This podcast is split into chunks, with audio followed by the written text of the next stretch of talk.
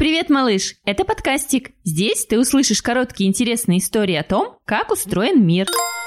И это выпуск про масленицу.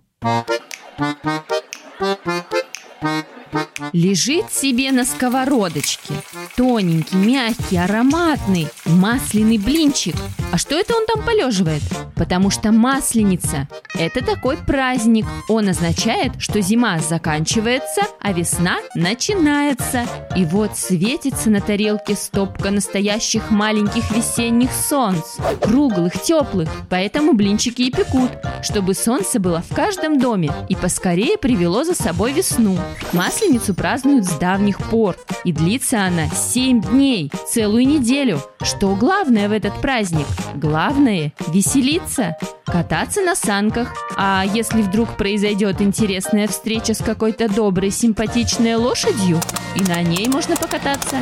А еще петь песни, наряжаться и наедаться блинами. Так солнце будет не только снаружи, но и внутри. Раньше особо ловкие весельчаки лазали по столбам за лежащим высоко наверху подарком, сапожками, например. Сейчас можно положить тапочки на спинку дивана и тоже за ними слазать. Важная часть праздника – костер. Тоже яркий и горячий, как солнце. А в костре – чучелка. Оно означает прощание с неприятностями, холодом, ветром и темнотой. Слушайте сами и включайте своим детям бесплатные аудиоистории о том, как устроен мир. Вбивайте в интернет-поисковик слово «подкастик». Будет весело и интересно.